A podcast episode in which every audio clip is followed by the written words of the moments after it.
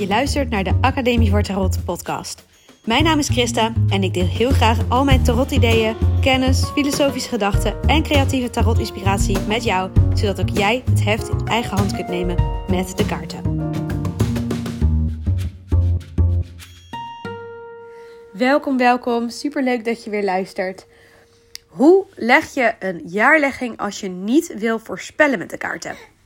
Die vraag kreeg ik van iemand uh, naar aanleiding van mijn podcast over het Keltisch Kruis. Sorry voor de onderbreking van mijn kindje, maar hij ligt hier heel enthousiast te doen. Um, ja, zij vroeg mij van, hey, uh, dat Keltisch Kruis, dat heb ik dus uitgelegd in de podcast hoe ik dat niet voorspellend gebruik. Uh, podcast nummer drie of vier of zo, ergens aan het begin is dat. Um, en ze vroeg van, ja, maar hoe doe je dat dan met jaarleggingen? En dat kan dus een jaarlegging zijn voor bijvoorbeeld heel 2024. Dat je voor iedere maand een kaart legt. Of sommige mensen doen het ook vanaf hun verjaardag. Voor iedere maand een kaart leggen van het nieuwe jaar van hun leven. Dus um, ja, dan leg je dus voor iedere maand een kaart. Maar hoe doe je dat als je dus niet wilt voorspellen? Nou, um, zelf gaf ik als eerste als antwoord van ja, eigenlijk doe ik dat dus. Ik leg eigenlijk geen jaarlegging.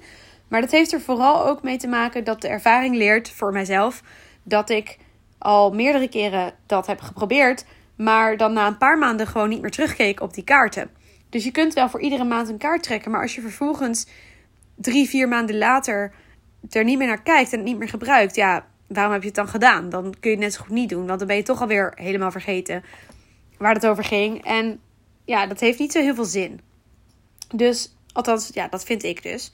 Dus als je van jezelf al weet van ja, ik heb niet die aandachtspannen om een jaar lang uh, iedere maand terug te keren bij de kaarten die ik op één moment getrokken heb, dan is het misschien gewoon niks voor jou. En dat hoeft ook niet, weet je. Um, ik zie ook wel vaak gebeuren dat mensen iets gaan uitproberen omdat ze dan op Instagram zien dat andere mensen het doen, of ergens anders zien dat andere mensen het doen. Terwijl, ja, en ik zelf ook hoor trouwens, want ik zie dan, oh, jaarlegging, dat is een ding, dus dan ga ik dat doen. Maar ja, wie zegt dat je dat moet doen? Weet je? Dus dat is het eerste waar je over mag nadenken. Van, hey, past het bij mij? Maar als je wel iemand bent die zegt, ik vind het mooi om op een bepaald moment even te reflecteren op, nou, waar ga ik het komende jaar mee bezig zijn of zo. En dan, dan dus ligt het, um, ligt het al vrij snel op de loer, zeg maar, dat je dan toch gaat voorspellen. Maar wat nou als je dan dus niet wil voorspellen?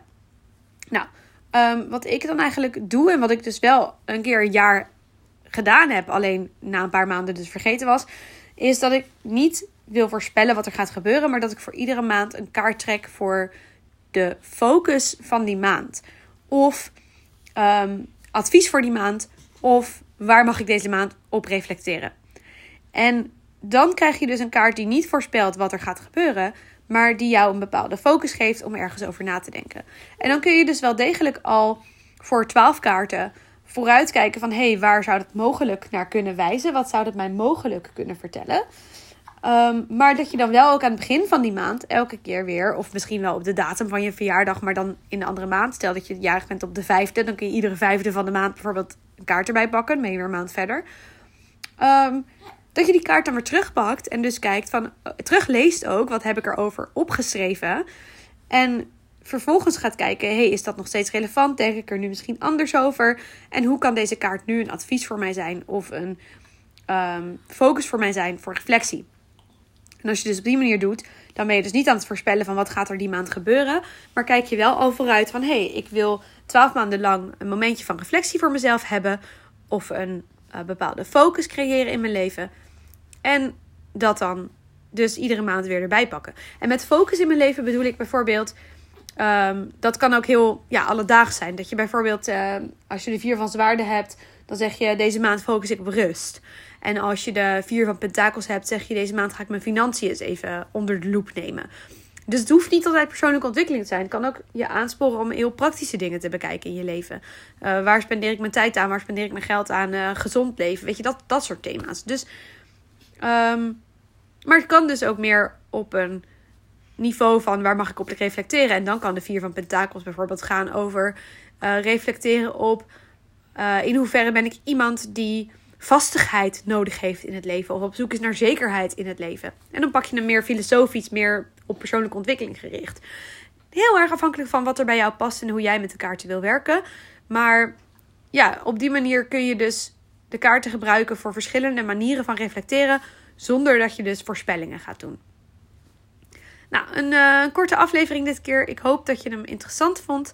En uh, ja, laat me weten. Ben jij iemand die een jaarlegging doet? Of ben je net als ik iemand die toch weer het naast zich neerlegt en vergeet dat hij überhaupt kaart had getrokken?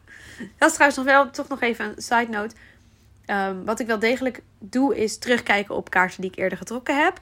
Dus schrijven wat ik, wanneer ik kaarten leg en daar dan later op terugkomen. Dat doe ik wel degelijk. Maar niet dus voor 12 maanden lang. Dat is voor mij te lang. Dat lukt me niet. Um, ja, dat was hem weer. Tot de volgende.